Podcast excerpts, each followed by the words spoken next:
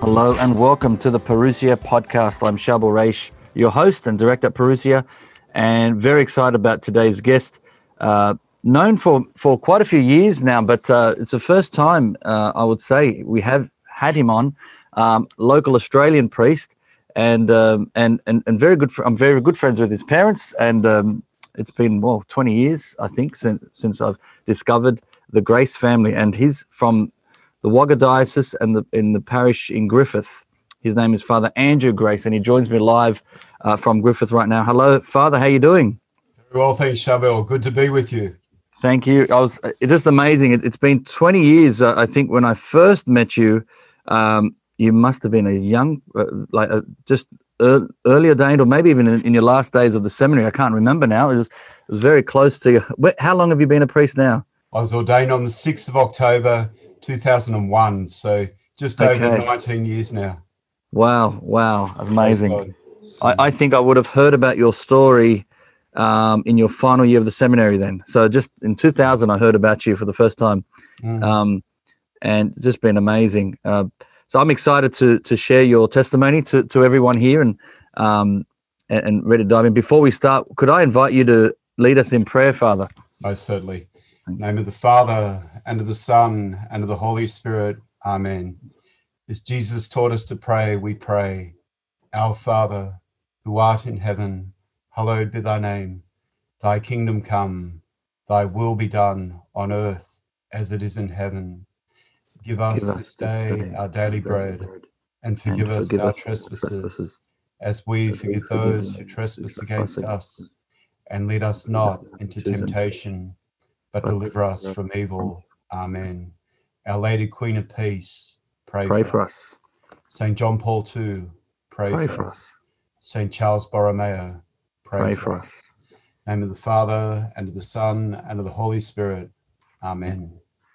Thank you very much. Um, F- Father, uh, what are we? It would be great. You you have a powerful testimony, and um, uh, you know, I, the the little bit that I know is uh, I know you you were quite far away from from priesthood was not one of the things that you were um, uh, thinking of uh, at one stage in your life growing up. And um, I'd like to just dive in. Your upbringing a bit of background and then and then um, and go from there. So whereabouts are you uh, born and, and raised and, and, and were you a, cradle Catholic? Mm-hmm. certainly. I was certainly a cradle Catholic. I was born in Liverpool in Sydney on the 13th of August 1965 and born into a beautiful Catholic family. My father was a convert. He'd uh, met my mother on a five week trip to Gundagai, uh, working as a bank teller, and just went there as a, a Protestant and came back. he met my mother, who was considering becoming a nun. She was wow. actually doing a novena, and it was on the the 40th anniversary of the great miracle of the sun of Fatima. They were down by the Murrumbidgee having been dating for a few days. And mum just put it all out there. They'd fallen in love, and mum just said, Look, I'll be honest, I can't marry you. You're not a Catholic. and my father said, Who said anything about marriage? He said, I'm not that type of person to become a Catholic just to marry you. Um, but he could see the he could see the beautiful beautiful sincerity in her eyes, um, the love of the faith, and he was always attracted to truth his mother always taught him to tell the truth and seek the truth. So that really attracted him. And she said, Here's a book called Roads to Rome and a Miraculous Medal. And um, six weeks later, he's on his next assignment in Moss Vale, just southwest of Sydney. And he was 11.30 at night in the pub again, um, where he was staying, doing his bank teller work by day, reading his book. And he had what he describes as the St. Paul experience where he just had this incredible infusion of knowledge. As he's reading this book, he, he understood the Eucharist perfectly. He said he, he knew it was really the body, body of Christ. And he said and he understood the papacy. And he knew that Jesus had given the gift of the papacy to keep his one true church together. And the last one was to come later, the love of Our Lady. And but that experience happened on the feast of the miraculous medal on the um, 28th of November uh, 1957. Praise So his God. life changed uh, forever since Indeed- since that moment. What an what an amazing experience. Mm. Um, so then I imagine did they later they uh, how long after that did they um, did he pop the question and uh, did he so did he become Catholic before uh, proposing? Yeah, very good question. He he decided to take a year off um, the relationship. No letters, no phone calls, nothing, just to prove he was becoming a Catholic for the right reason. And um, oh, good on him. he had a terrible car accident with mum just on the last day they were before they were to depart uh, where a man a drunk man walking across the road in Yass uh, just a little bit further north from Gundagai on the Hume Highway heading up towards Sydney pouring with rain and this man walked straight in front of dad's VW he hit the man and mum hit the windscreen. She was out cold. Dad thought she was dead. Um, the poor man died and dad went back and mum came to and he nursed her and helped her. And that kept them together because the way things were going with dad's faith journey he could well be wearing the collar now but it wasn't meant to be. He was called to marriage. And so they got married in st patrick's gundagai on the feast of the assumption um, in 1959 And Our so- Lady again. yeah, so they've been Wow. married now for 61 years. They've they've had six children, and I'm the fourth of six. Three Oh, boys wow. and three girls. We're the Brady bunch. Thank you for for starting there because I think people who don't realize, but your your parents they're just beaming with with joy uh, every time I see them. There seems to be this joy flowing from them. The, the smile on your your mum's face all the time, it just is so contagious. Just think, what do they have? I want what they have, and it, that that's so powerful. Um, the last twenty years I've known them, I just I can't help but be uplifted just being around them and. Uh, Mm. and just seeing that this is real for them their faith is real and um, it really is inspiring to see Mm. Yeah, they they love Our Lady. Um, they moved to Cabramatta. They're at Sacred Heart Cabramatta Parish with Father O'Keefe, and Dad got very involved, as did Mum with the Legion of Mary, and even with six little children, they were just working so hard for the parish. It was just amazing story um, of faith journey. And from Liverpool, uh, Dad was the bank manager at Liverpool, CBC Bank, and then he got a move eventually to Flemington and Homebush, and that's when we moved to uh, Strathfield in 1972.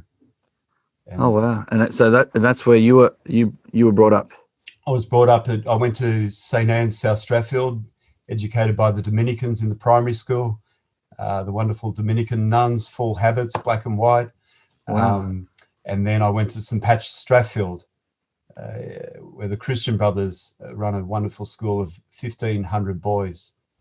So it's wow it's a good size school Mm. and all, all the children got the same sort of education the, the, all six of you Dude, my my older sister went to Santa Maria del Monte and then Santa Sabina in Strathfield. Uh, my two other brothers went to St. Pat Strathfield, and my younger sisters went to Bethlehem in Ashfield. So another good Catholic school. uh, what was the um, upbringing in those early years of life with faith wise did you pray as a family did you with your parents having such a strong faith did that did they lay the foundations early on what was what was faith life like for you um, growing up No, certainly. Growing up, mass was never an option in the household. We we had to go to mass. Dad said, "As for me and my house, we'll serve the Lord. So uh, you must obey." So we did.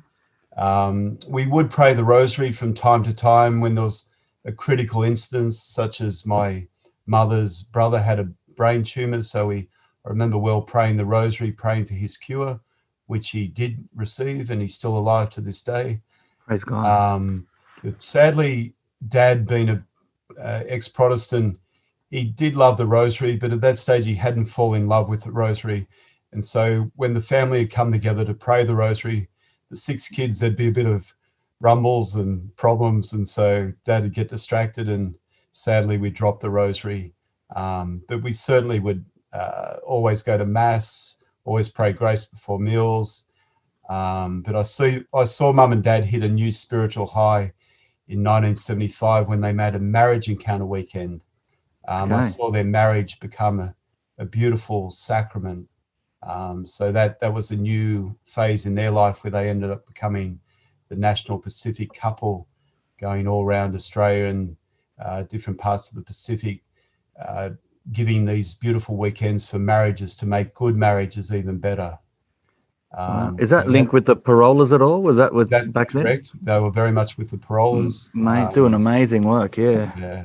So the marriage encounters very much for priests as well to do these weekends where they discover their vocation is to be spent. Oh, wow. So as a marriage is to be spent. Uh, so I grew up knowing a lot of priests that come around to the home and um, yeah, but sadly the, at that stage, Our Lady wasn't as strong as she should have been in the household. That was to come now, later. What uh, as as a teenager you um, and and as you were saying the, you dropped the rosary for a little bit there yourself. You you did uh, I understand did fall away a little bit there. Can you tell us about that time of your life? Most certainly. Towards the end of our schooling at St Pat Strathfield, a lot of secularism had, had come in. I, I use the um, the acronym RED, R-E-D. So in the latter years of my schooling, relativism was very um, obvious to me. You know, one religion's as good as the next. Not not with all teachers, but that certainly came through. E for evolution, that was very much pushed. So if we if we're all evolved from apes, you know, why not behave as apes and party on? Eat, drink, and be merry, for tomorrow you may die. Um, so RED, evolution, D, denial of hell. And that was the oh, big one for me. Once once hell's out of the equation, there's no fear of God, no fear of the Lord, no concern for judgment. So it was party on really. So from the age of roughly about year 10, about 15, I started getting involved in the party scene, which meant drinking and um, womanizing eventually. And yeah, so I fell away. I was, I was very much at that stage a cafeteria Catholic, still going to mass with my parents, but just pretty well living this double life and receiving our Lord um, unworthily and quote unquote saying, I get nothing out of mass. Well, I wasn't spiritually. I mean, physically, I was receiving Jesus, but spiritually, I was getting nothing out of that tremendous experience where we should be um, enlivened in our faith through the ultimate, the pinnacle of our faith, the yes. source, the summit of our Christian life, the Eucharist. Well, you, you, you speak a profound uh, point there that, that we I really want to unpack a bit later on because that's such a common uh, thing today where majority, unfortunately, majority of our Sunday mass goers may have teenagers experiencing the very same thing, or they might turn up at mass and just not getting anything out of it. But um, I'd like to really, yeah, unpack that. But but just in your time, uh, in this party time, how many, how long were we talking about here, and, and sort of how deep in the party scene are we talking? Uh, you said you're womanizing and, and going out uh, bars, clubs. Um, uh, how long did you live like that for? Sure. Pretty well went from the age of 15, about year 10, right through till I finally got to confession. Um, and that was the big turning point. When I was 26, I finally went and made a sincere confession. And I'd say, without a doubt, that was the turning point in my life. So 11 years. Yeah pretty much. Okay. Wow. Wow. Um, Having said that, I was still on the peripheral. I was still going to mass. You know, I, there would be some highs sometimes singing hymns, Here I Am, Lord, or whatever at mass. I would get emotional or singing the Our Father at mass. So there was still, you know, that tradition. The Holy Spirit was working on me. The prayers of mum were there, but certainly um, I was definitely not receiving our Lord in a state of grace. And so you you avoided confession for eleven years, or, or, or at least. Yeah, yeah. And why why did you do that? Uh, can you remember? You just felt you didn't need it. Uh, obviously, there's no hell in your mind at the time. Yep. You did still turn up at mass, but what what sparked that initial then idea of I better go to confession? What mm-hmm. what got you to that point? Yeah, certainly. Um, I guess probably the main thing would have been my sense of the reality of hell. Once I realized that hell exists and that I was a very good chance of going there, that changed everything. So how did I get to that stage? Yes. I guess the the party style got worse and worse. Um, it went from the drinking to eventually the drugs, marijuana, um, speed, um, amyl wow. nitrate, um, ecstasy, that type of stuff in the party scene. Now, this is with my group of Catholic friends that I went to school with, you know, from St. Pat's, Santa Sabina. Um, the height of madness, I guess, as I'd like to call it, was probably climbing the opera house at three in the oh. morning. This typifies of where we're at. Um, one of my one of my friends in our group, we had um, a lot of you know prominent people from the Strathfield area. One of my friends, his father was a doctor, and his house we called the resort. We'd go there whenever his parents were away as the big party resort. Um, he he had a lovely pool, tennis court, so we'd often go there for the parties. But his father would call us the Death Squad, the Death Squad. Um, wow. Now we we climbed the Opera House, eight of us. Two of two of his sons were in the group of eight, and um, we got to the very top, the highest point. I don't want to give anyone any ideas. It was three in the morning, um, up right on the pinnacle of the opera, Sydney Opera House we thought we were kings of the world, chest beating, high fives, and but coming down, we are like lambs. The the last two thirds of the climb is dead easy. You're on the ridge, but the last third coming down, you're literally holding on the tiles with little grooves. And so to get better grip into the tiles, we all eight of us took off our shoes and threw our shoes down. And as I took off my shoes and threw them down, I was watching them roll and roll and roll. I thought any minute that's going to be my body. Yes. So I, I really started to start to freak out and start to shake. And one of the one of the guys that had joined our group, he wasn't Catholic. Um, now I had a nickname at school called Bible, and it became oh. abbreviated Bibes because my parents were so religious. We all had nicknames, and I used to give as good as I got. I I didn't mind it, but it, when it got blasphemous, it used to upset me a bit. Yeah, um, yeah. But he, for some reason, didn't call me Bible. He called me Priesty. Now, he said to me, Don't worry, Priesty, I'll help you down. So I said, Look, Dave, I'm shaking like a leaf. I'm going to fall down. I'm going to kill both of us. He said, Don't worry, I'll go in front of you. So he went in front of me and blocked the visuals. And uh, for anyone who has a fear of heights, they know it's all about seeing where you're going to fall. So once I could just see his back, I calmed right down. And sure enough, he helped me down and um, I believe he saved my life that night. Wow! And um, a few months later, he and another guy, one of the son of the father, the doctor that called us the death squad, uh, the his eldest son almost had his pilot license, and from time to time they'd take a plane from Bankstown Airport, a little Cessna, where they'd leave the keys in it, go for a joy flight, and nothing would go wrong. But on this night, sadly, Dave, the one that saved my life from the Opera House. He and John, the older son, they crashed and burned in the southwestern suburbs of Sydney um, in wow. God rest their souls. So Dave and John lost their lives. And I'll never forget driving my beautiful girlfriend home that night to her mansion up on the North Shore of Sydney after the big wake and having a bit of a party at their house after the wake. I was driving her back and I just said, I can't understand it. He used to call me Priesty. Of all people, why would he call me Priesty? She looked at me and said, You're not going to become a priest, are you? I said, That's the last thing I'd ever do. Forget it. so my parents went to Medjugorje. Um, they went for their 30th wedding anniversary. Wow. And while they were there, they just felt so challenged by this holy place dad said, I've got to go to confession, which is, as St. John Paul II said, it's the confessional of the world. And he he went and he confessed a multitude of sins. He didn't tell me what they were, but he did he did mention one thing that was watching too much television. To his amazement, the priest really focused in on watching too much television. Now, just before dad left, he'd put the crucifix, the family crucifix, on top of the television. And when I arranged the parties and everyone was coming over, I could not move this crucifix. I just thought, what's wrong with me? Why am I so ashamed of you, Lord? And so I left it there. Meanwhile, dad's confessing, watching too much television on the other side of the world. and he came back and he found he was completely healed of the addiction of watching too much television. Wow. And from there, he started really getting more involved in the faith, started discovering more of Our Lady's messages.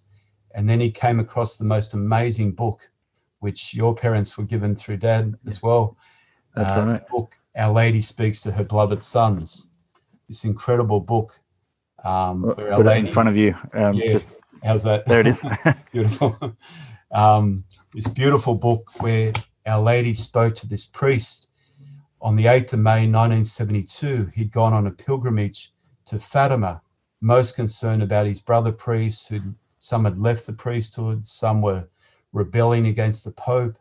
And whilst he was there, Our Lady gave him a beautiful interior locution and said, I'll choose you to start my movement that will bring about the triumph of my immaculate heart in the world, which was a beautiful prophecy of Fatima way back in Wow. 1917. So it unfolded from there so that this book is now contains so many messages about the book of Revelation and what we're living through. And one of them really stood out for my father. And she talks about very much sacrilegious communions. She talks about the false church, Mm, church built by Freemasonry, where ecclesiastical masonry has entered into the heart of the church, even in Rome, where where this idea of confession is really ridiculed, um, and consequently, so many of our youth aren't going to the sacrament anymore. So many are receiving sacrilegious communions. So my father was delving and meditating on this, especially in the light of his children, who are now no longer practicing the true faith. And so at this stage, my father was telling me a lot of these messages, and I was I was quite interested, but because I grew up with the message of Fatima, having been born on the 13th of August. I Oh, to- okay. and it was a Black Friday, so I used to get teased about being born on a Black Friday. So I was thrilled to know that Our Lady chose that date, the 13th. So anyhow, Dad, Dad said to me, "I've discovered something amazing in this book." I said, "What's that, Dad?" And I was at that stage, I was working as a project manager, looking after construction sites in Sydney, having gone through university at UTS in Sydney there, and and then Sydney TAFE. I had a pretty good job, and so I'm gobbling down my Weet-Bix, ready to go to work. and my father looked me in the eye, and I knew he was about to say something profound. And I, I said, "Just tell me, Dad, what is it?" He looked me in the eyes and said, "I've discovered that you are the Antichrist." Oh, imagine being told that from your dad. Oh, I said, Dad, you've lost the plot. you have totally lost the plot. And, and in, in the back of my mind, I'm thinking, great, I'm free of all this. I can get back to the denial of hell, get back to evolution, the party, relativism. One religion's as good as the next. I thought, this is my green light to escape this because you almost had me. And he said, wait on, that came out the wrong way. I said, Dad, that's the understatement of the year. He said, What I meant to say is, you belong to the church of the Antichrist. And I said, What are you talking about? I'm a Catholic. I go to Mass sometimes. He said, Aha, sometimes. He said, Do you realize missing Mass on a Sunday deliberately is a mortal sin? You need confession before receiving Holy Communion again. I said, Dad, I haven't got time for this. Tell it to the hand. I'm out of here. I drove off in a real huff. But my father backed up his words with prayer and fasting. Mum and dad were praying and fasting, praying the Cenacles, praying the Rosary, fasting on bread and water on Wednesday and Fridays for our conversion. So I'd say to dad, What do you want for your birthday? Trying to buy my way out of all this guilt. And uh, do you want a gold watch? What do you want? I'll, I'll give you anything, dad. He said, All I want is for you to go to confession. That will give me the greatest joy. Father's Day came along. Dad, what do you want? You know what I want. Christmas came along. What do you want? My girlfriend was over in America on a holiday. I was looking after a few small sites in Sydney at the time. I was, it was 1991, just before Christmas, and I was driving past St Mary's Cathedral in Sydney, and I was caught in a traffic jam. And I looked over, and there was a parking spot right in front of the cathedral. I said, "What are the chances of that?" so I pulled over, went in the church, looked up at the crucifix, and said, "Surely, Jesus, surely I can just say sorry to you. Surely I don't need to tell my sins to a priest." And as I'm praying to the Lord, I looked over, and there's a green light right above the confessional door. Said, All right, Lord, I'll go in. so I went in and just said to the priest, Look, Father, I, will be honest, I don't, I don't know what to do, what to say. He said, No problem. He said, It's not an examination. I'll guide you through this. And he did. And I'll never forget his words. He said, he said, the most serious sin of the modern era is not all those sins you confess. Whilst they're mortal sins, they're serious sins. The most serious sin is pride. If people only understood with humility the gift that's on offer, the liberation through this sacrament that Jesus gave us on Easter Sunday, if only they'd come in, they'd feel the weight of the world lifted off their shoulders. They'll feel the peace that only Jesus can give. I walked out of that confessional high as a kite and um, caught up with dad, and he was just beaming. He was so happy. So that that that was the joy that that he gave me, my father. Um, that that incredible sacrifice of prayer and fasting, that that those courageous conversations he had to have with me. Um, I needed the shock treatment of being called the Antichrist to um, wake me up to to get wow. me to yeah and that's amazing. Um, yeah, just those little guide incidences. You know, those those moments, and you know, the parking light, and the and just the, the, statements there. And you finally you just pop in. The chances of having the green light at the time that you pulled in um, meant to be. How did life change since then? I mean, what was your life like um, immediately after that first confession? What was what was it like then? Yeah, very good question, Shabel. After that, I was just in total joy to receive the Lord once again in Holy Communion. Um, I, it was just finally I was able to get the grace the Lord wanted to give me. And for that period of December up until April, it was highs and lows. It was great joys of being able to see the Lord, but I kept falling. All my mm-hmm. mates, the parties, the the habits, the addictions, they were very hard to break. So it used to break my heart some days going to mass and not even I said to the Lord, I'll never ever receive you sacrilegiously again. I made that vow with him. So wow. some days I'd just sit back and watch people go to confession and almost in tears, knowing how weak I was, how, you know, but but yet how much in need of his grace. So come Holy Thursday, uh, we'd often my mates, my rugby mates would always party on first day of the Easter break. So mum had say, This is a sacred day, come to church. No, mum, no, it's holiday time. So it was 1991, uh, so I beg your pardon, 1992, Holy Thursday. We'd been to the pub with the rugby mates that had some marijuana, sadly, again, still. And um, I just collapsed, to- collapsed on my mate's kitchen floor. And he, I woke up him saying, Gracie, Gracie, wake up, wake. I came to, and my first words were, that's it. Never again. I'm not touching that stuff ever again. And they, they, my mates laughed at me and said, "Yeah, right." So that was Holy Thursday night. The Lord gave me an incredible grace that night, and thanks be to God that happened. So I said to my parents not long after, I said, "We need, please, to start a cenacle, the Marian Movement of Priests cenacle in our home." They couldn't believe their ears. They said, "Sure, we'd love that." My brother, my older brother, and my youngest sister joined. And so we started the first cenacle on the 6th of May, 1992. And it's still going in the family home um, 28 years later. Praise God. Praise God. I mean, what an inspiration for you to come up with that um, at the time of your life. Um, mm. So, yeah, you've had your confession, you've had that sort of um, episode there. And, and what, so, what was going on there in the early years um, uh, did you continue to party after that, or, or that was it? You, you no more, no more drugs, no more um, partying like that. You did you still have your girlfriend at the time? I, yeah, good question. Yeah. the the party certainly stopped uh, after that. Our Lady in the Cenacle, she homeschools us beautifully. Mm-hmm. this this book, the words in the book are just so um, clear of what we're living through. She she spells it out perfectly, yet it's a message of great hope.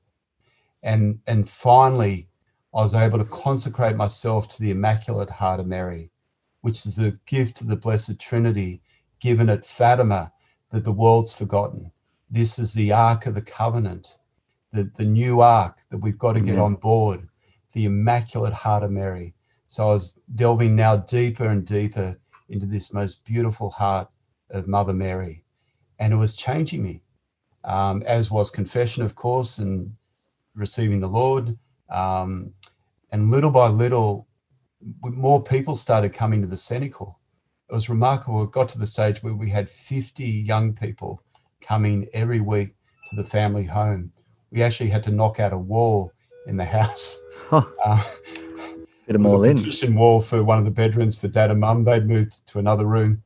And so the Cenacle, um, but meanwhile, my girlfriend was still going out. Um, she was, she noticed a big change in me, um, but she was accepting of it. And we actually started a Cenacle in her home in Pymble in what? Sydney with her wow. father as well. And that was going great guns. Um, her mother wasn't too keen about it, but that's another story. Um, but within our own home Cenacle, there were now vocations starting to emerge. We had 12 young men receive a call through that Cenacle. We had wow. eight young women enter the convent through that Cenacle. Wow. We had beautiful marriages come through that Cenacle. Um, I was reminiscing with Father Michael de Stoop the other day, and I'm sure he wouldn't mind me saying yes. this he came to the Cenacle. I went up there last month and we had the Cenacle in the family home when I was looking after my father who's recovering from a car accident. And Father Michael and I were just reminiscing about that days. And I said to him, I remember the day you looked me in the eyes and said, You believe God's calling you. And I said, I remember shaking your hand and clearly saying in the back of my mind to God, Don't you dare call me. Please. So at that stage, I I was starting to sense a little call, but I was completely in denial. But I was um, being nurtured by Our Lady, and she was rebuilding me in her immaculate heart. Praise God! Wow. Um, so, I mean, this is phenomenal. I mean, just just that alone, just starting a Cenacle. Uh, we'll have to explain what that is. Uh, in, uh, um, you mentioned two words there, Cenacle, and there was also locution. I, I wanted to catch it. People may not be familiar with those words. What is a locution and what is a Cenacle? Mm-hmm. Locution, probably the most famous one would be St. Francis of Assisi. When he was in San, Dam- San Damiano and the crucifix, Jesus spoke to him from the crucifix, go and rebuild my church. And he, he literally physically started rebuilding the church. He didn't realize at that moment that God was calling him to start an order. So that's it's so important we understand that and the concept of um, revelation in private revelation and how we've got to gently understand it. So, Father Gobbi, similar situation. He's on pilgrimage, speaking to the Madonna, pouring out his heart. Our Lady interiorly spoke to him. As you hear me speak now, he said, without a doubt, he knew this was from Our Lady. The most beautiful, oh. feminine voice penetrating his innermost being. Um, so that's that's a locution. Uh, the Cenacle really dates back. Our Lady explained to him she's going to bring about the new Pentecost, a second Pentecost, an incredible transformation of the world through the Holy Spirit. So wow. she taught him this beautiful prayer Come, Holy Spirit, come by means of the powerful intercession at the Immaculate Heart of Mary, your well beloved spouse. So in the Cenacle, we're Beautiful. back with Mother Mary in that upper room, the room where Jesus said the first Mass, the room where Jesus instituted the sacrament of reconciliation. We're back in that room where for nine consecutive days they prayed for the Holy Spirit. And when that, and who led them in prayer? Not St. Peter, not the first Papa, but Mother Mary. Yeah, so we're wow. again in that beautiful upper room with Mary, praying with and through Mary for the gift of her well beloved spouse, the Holy Spirit. It is truly transforming. It's the gift for our world. And Father Gobbi spent a lifetime going all around the world spreading these beautiful prayer groups of the Cenacle. Wow. Okay. Thank you. For, and ro- the rosary is a big component of it. Um, litany, all those components. Yes, good question. Five essential parts that that prayer I just prayed to the Holy Spirit. Firstly, three times. Yes. Um, the invocation of the Holy Spirit. Secondly, the Rosary. Thirdly, praying for the Pope. So Oh, yes. important. We pray for the Pope. Yes. Unity with the Pope. He's undergoing all kinds of problems at the moment from the Mhm. secular media. Um, I won't go there too much, but um, Freemasonry's behind it. Fourthly, the meditation on the words of Our Lady. So we know what we're living through, but we know we're going to get through this soon. The triumph will come, the triumph of the Immaculate Heart. And lastly, the act of consecration to the Immaculate Heart, using her specific words that she dictated to Father Gobbi, who's Wow. now a servant of God. And you, you would say that act of consecration on a daily basis, right? And you, this is recommended to pray every day. Absolutely. You can pray it every day. Um, the act of consecration. Um, Our Lady especially wants family cenacles above all. Okay. She wants youth cenacles. She wants parish cenacles. Um, we're going to have one today in our parish. Ironically, my parents started it way back in 1994. They they travel all around New South Wales, spreading the cenacles um, and going to different parishes, working with the parish priests. And one of them in 1994, um, before I got the call, uh, was here in the parish where I am now. So that's still going 26 years later, and I'm uh, the proud recipient of this prayer group. As a parish priest. That's amazing. Can we talk about your um, uh, vocation? So, so from that handshake from Father De Stoop, and a big shout out to him. And so you were obviously friends with him at the time, and um, he has a call, joins the Sydney Archdiocese, enters formation uh, that way. How long after that did you receive the call? Yeah, very good question. Um, so that that handshake would have been about in '93 from memory. So the the Cenacle had been going about a, a year at that stage, Right. and then in '94, I received a strong call at St Martha's Parish in Strathfield. It was again Holy Thursday, uh, two Wow. years after that experience of quitting the drugs, and so two years later, while the priest was preaching about the beauty of the call, the the institution of the priesthood on Holy Thursday. I can't un- I can't explain it. Just I just knew, wow, God wants me to be a priest, and I was freaking out. I must admit. And um, the next day, when the the rector of the seminary at St Anne Strathfield lay prostrate on Good Friday, again I sensed the call. Um, Wow. Divine Mercy Sunday. So eight eight days later, um, I saw I went to a big Medjugorje conference at Homebush Sports Centre, where the Olympic site is now. Oh That was in '94. Father Timothy Dieter gave a beautiful talk on the priesthood. I went to him for confession. He said, "What are you doing in your life?" I said, "Well, Father, I've been going out with this girl for six and a half years. I think I'm called to marriage." He said, six and a half years and you still haven't worked it out? I said, Well, to be honest, I think maybe I'm called. He said, Wow. Here's, a, here's a, a holy card of Blessed Pier Giorgio. He's Yes. incorrupt. And he said, And do a novena to Our Lady. She'll look after you. So I, I found a novena to Our Lady of Mount Schoenstatt. And um, it said, But take particular notice of anything that happens to you during the day and treat it as a sign from God. good advice. Um, about six months before that, I'd had an incredible car accident uh, where I'd rolled my ute and survived it, crawled out of the wreck. Only had three stitches on the top of my head um, from this crushed vehicle, not 666, but No. The Father, Son, Holy Spirit. yes. So I'm driving home thinking about meditating about this novena. And um, I went to see my spiritual director at that stage, Father Anthony Bernal, an Opus Dei priest. And he said, Has anything happened? I said, No. I said, Maybe next month when I go to Medjugorje for the 13th anniversary, something will happen. He said, 13. He said, You seem a bit preoccupied. With the 13th. I said, Well, I was born on a Black Friday, 13th of August. He said, Wait on, 13th of August. He said, That's that's the day I was ordained a priest. I said, Oh. He said, I was a neurosurgeon. Um, and my father was furious that I was giving all that up to become a priest, but I was ordained on his birthday, 13th of August. I thought, wow, wow what are the stats? So that really got me searching. So then I went on a pilgrimage, an amazing pilgrimage, where a lady we um, from New Jersey, Dr. Rosalie Turton, who promotes Akita Japan, worked very closely with John Haffert, the Blue Army, spreading the message oh, of Fatima. Yes. She'd chartered a jumbo jet to circumnavigate the world, go to Fatima, Holy Land, Philippines, China. We went to Tiananmen Square in 94 to pray in reparation for the massacre there. And whilst wow. we're on the way to the Philippines, a lady out of the 430 pilgrims gave me a holy card on Vianney College. Uh, sorry, St. John Vianney.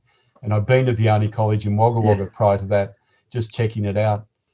And I flipped over this holy card of St. John Vianney, and on the back, sure enough, he was ordained a priest on the 13th of August. and, and the year was 1815, which was 150 years to the day before I was born.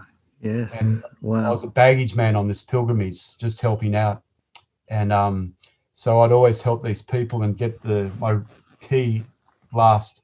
Sure enough, I got this huge key in 1815 was on the key. That was my room number. Same year, St. John Vianney was ordained a priest. Had an incredible dream in that room where I knew clearly that God wanted me to be a priest. Uh, I was being attacked in this church by demons and my only source was to go in front of the Blessed Sacrament and pray. And I went from this incredible fear to this most beautiful ecstasy of peace. And I told wow. this priest, he said, Oh, you should join our order here in the Philippines. And I said, I don't, I don't feel peace here, Father. I, I, I don't know where I'm meant to call, but he said, Promise you'll do a novena to St. John Vianney. So I did. And um, halfway through, I, when I got back to Sydney, I opened the Catholic Weekly. They used to have quotes from saints. They called it oh, yes. spots. I don't know if you remember those ones. I do. I do. so this is back in 90, um, 94, end of 94. It said, when I'm in total despair, I have nowhere else to turn than the tabernacle, like a dog returns to the feet of its master. Signed St. John Vianney. So the, wow, the, that's powerful. The, yeah, the last day of the novena, the ninth day happened to fall on the feast of St. Andrew and um, your namesake was taking bookings for the pilgrimages. They'd often get buses and take them down to Penrose Park, Our Lady of Mercy, um, shrine at Penrose Park. Yes, he had to go shopping. He, he, said, "Can you man the phones?" I said, "Sure."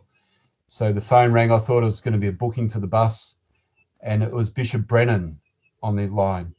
He said, "Andrew, I need to know if you're still considering coming to Vianney College next year." He said, now, just prior to that, I'd, I'd, noticed the imprimatur for this novena to St. John Vianney was given on the 13th of February. And somehow I had an inspiration that 13th of February would be the key. And when the bishop said classes commence on the 13th of February, I just felt this amazing shiver go right through my body. And I knew it was the Holy Spirit. And I said to the bishop, I felt like saying game, set, match. Yeah, I can't, I can't fight this anymore. I'm I'm there. Amazing.